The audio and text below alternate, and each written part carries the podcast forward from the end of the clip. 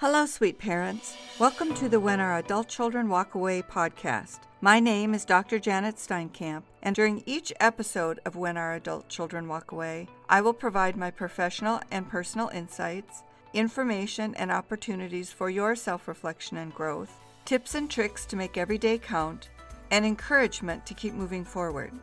I'm here to help you dig deep and get down to the root causes so that you can find your way out of the darkness to a positive and lasting relationship.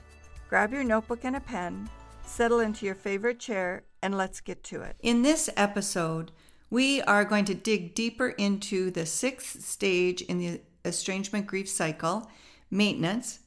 Uh, this stage is very different. This stage is full of action. This stage is um, kind of the culmination, if you will, of the other five stages. So let's start with that. The first five stages are disbelief, anger, despair, acceptance, transformation, and maintenance. We've talked about not wanting to get stuck in any of these pro- uh, previous five stages. The disbelief, anger, and despair are where we cycle. Often, um, if people are going to get stuck in their grief, it's going to be in one of these three uh, first three stages, um, and that is because they they are um, very interconnected, and we flash between them in part to defend ourselves against the reality of our situation. The pain and the fear are so great that we really need some um, mental uh, commercials, if you will. And so uh, when we first struggle through the disbelief and start to begin to understand our situation, we're angry and we flail back against it, and then we lose hope and we get sad and and sometimes depressed and oftentimes stuck in these first three stages. When we can move into acceptance, oftentimes it's a decision, a conscious decision. I've had enough of this. I'm going to move into a different spot so that I can begin rebuilding my life in this new reality. And then we move into transformation, and that's where we do a lot of the introspection, a lot of the self growth. Um, we're really frank and honest with ourselves. We're brave and we're bold, and we look at what we brought to our estrangement, and we begin to be able to hold our children accountable for what they brought to the estrangement. Not that we're going to judge or hold it against them. In fact, we really need to be forgiving them and ourselves. And then, when we've reached that point that we really feel good about ourselves, we feel strong, we really begin to feel ready to step back out into the world as ourselves in our new reality. Maintenance is all about maintaining behavior across multiple situations. So, all of the things that we learned and all of the growth that took place during transformation needs to be maintained across multiple situations. So, we're not caught off guard, so that we are consistent in our reaction, in our listening and application of our patience and um, compassion and empathy, we begin to integrate back into life. We start going out with friends again. We um, maybe have people in for dinner again. We might um, redecorate the living room. Who knows what and how we begin to integrate, but we start stepping back out into the world and letting them see the new us. And we are ready for the people who don't like us in our new selves. And, and that's a real thing. There will be people who want us to stay as we were, because if we change, it implies that they may have to change. And then they have to decide if they don't like the new us, do they want to continue in a relationship? And we now are okay with that we don't want to push people away. I'm not suggesting that we overwhelm people or um, become too big or our heads get too big or um, we really need to um, start to integrate in our most authentic self. I spoke with a woman recently who was just coming out of, it sounds like a pretty messy divorce. And in the process of that divorce, her daughters aligned with her husband. And there was a lot of poisoning in the relationship, and the girls were um, kind of um, weaponized, if you will. And the woman, in order to survive, had come to a point where she really was bragging about her new position in life, her new um, perspective on life. She was dressed differently, her hair was different. She was talking about dating and being out in the dating scene. None of that is inappropriate. As I listened to her talk, I really wondered what it was going to take for her to be able to move out of this safe spot that she had created for herself, this new alter reality that really wasn't authentic. It really wasn't a reflection of the work that needed to be done in order for those daughters to see her in her best self. Now that's a lot. It's it's a lot. It's complicated. I think she probably saw herself as having accomplished the transformation.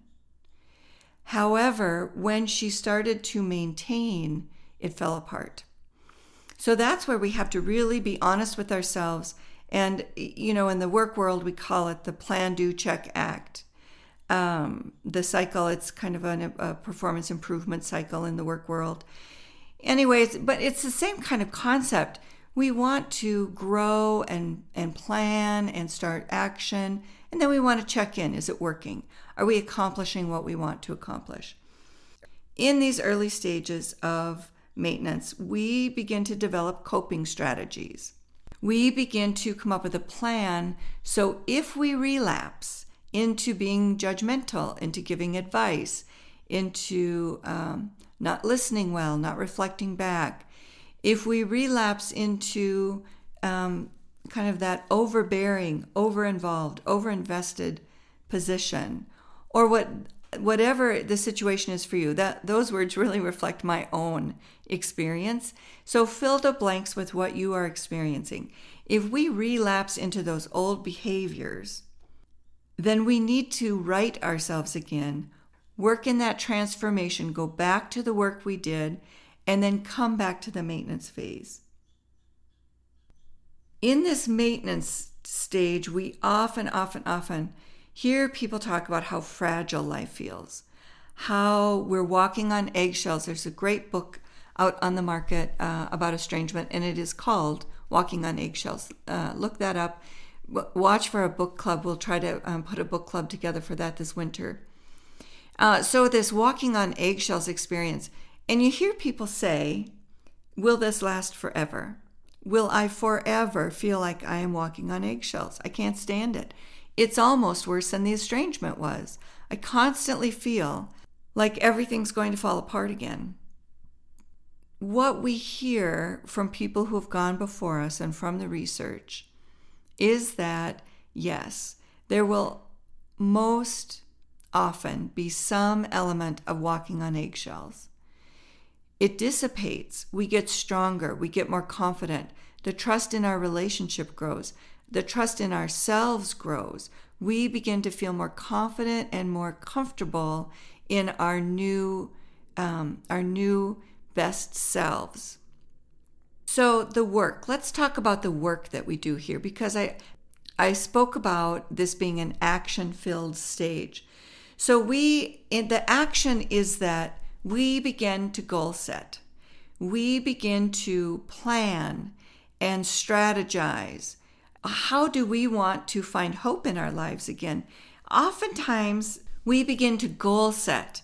We uh, use some tools to create some action plans. And we use decisional balance sheets to look at whether an action or a change uh, has enough benefits to pursue the change versus the costs. What is it going to cost us? If we're going to change in ways that put our other relationships at risk, our other key relationships, we want to think about that.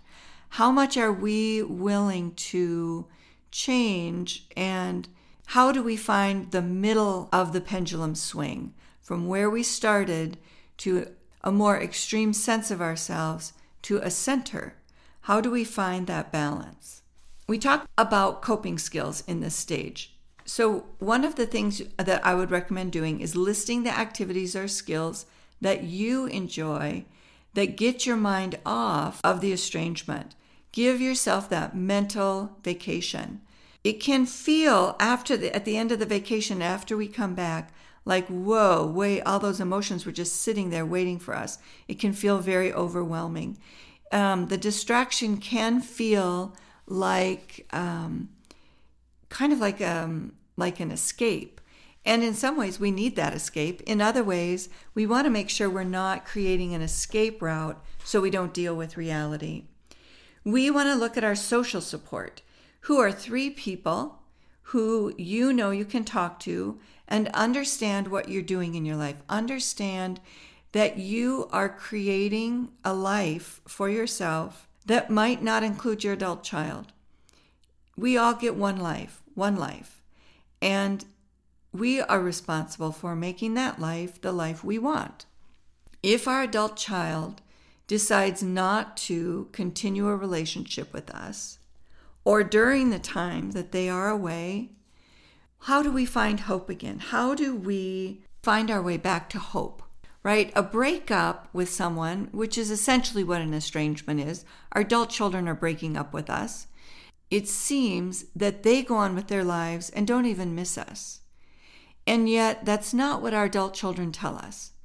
What the adult children say in the research is that they do miss us. Their preference would be to have their family, their parents. That is consistent across the research. What they say is that the cost of having that was too great. They were feeling hopeless. They were grieving what was possible. They were fighting for autonomy and respect. And until we can figure out how to give them those things, they can't be near us. Now, again, I'm not talking about estrangement as a result of abuse, significant mental health, or substance issues. I'm talking about estrangement. Our adult children aren't feeling respected, they're not feeling heard. A change in gender, a change in religion, a change in political uh, um, beliefs.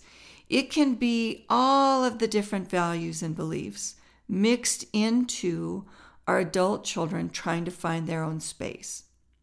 And because of that, we now are trying to figure out how to be in that space with them, how to be safe for them so they don't have to walk away. So, in this breakup, we lose hope. We lose our sense of security and hope.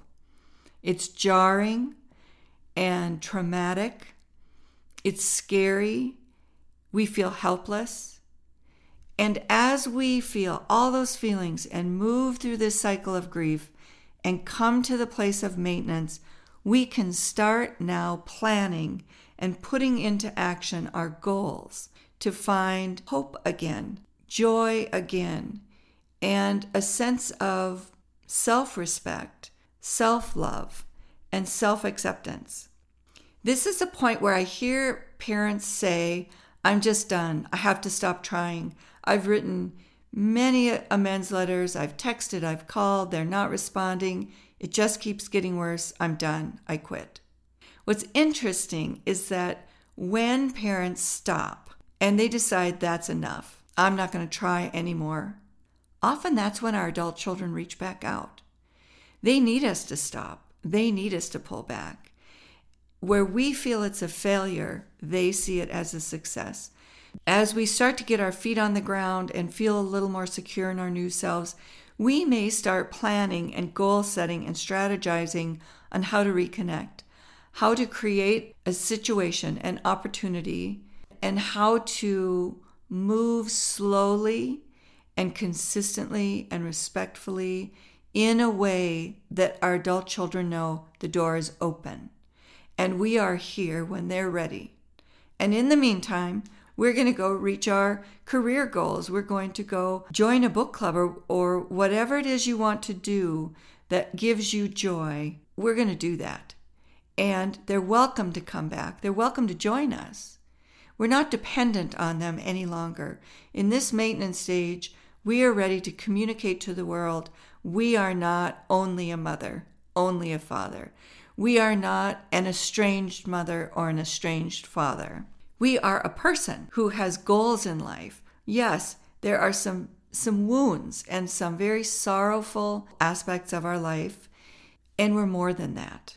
That does not consume us anymore. Now, we've talked a lot about some actions. We've talked about goal setting, uh, we've talked about coping um, plans and strategies. We've talked about planning and strategizing for reconnection. We offer opportunities at when our adult children walk away to come together and work on these kinds of action plans, these strategic plans with your fellow moms and dads, with us, with people who have walked this path, are walking this path. And I would encourage you to continue listening to podcasts read the blogs, sign up for a book club. We'd love to have you come talk with us so we can work through those first three stages and get into the acceptance and transformation and maintenance. That's where we're going to get action. Do your work in the first three. Let us know if we can help you with that, and then jump into these activities with us. I'm so happy you made it to the end of this episode today. If you're feeling a bit more hopeful and like what you've heard here, Please share this podcast with someone who you know is also struggling as a parent in their relationship with their adult child or other family member, and who could use some hope, help, and healing. If you have a second, I'd love it if you'd leave me a thumbs up, click on the word follow, and head on over to the When Our Adult Children Walk Away website. So until next time, my friends, be brave, be kind to yourselves, and stay hopeful.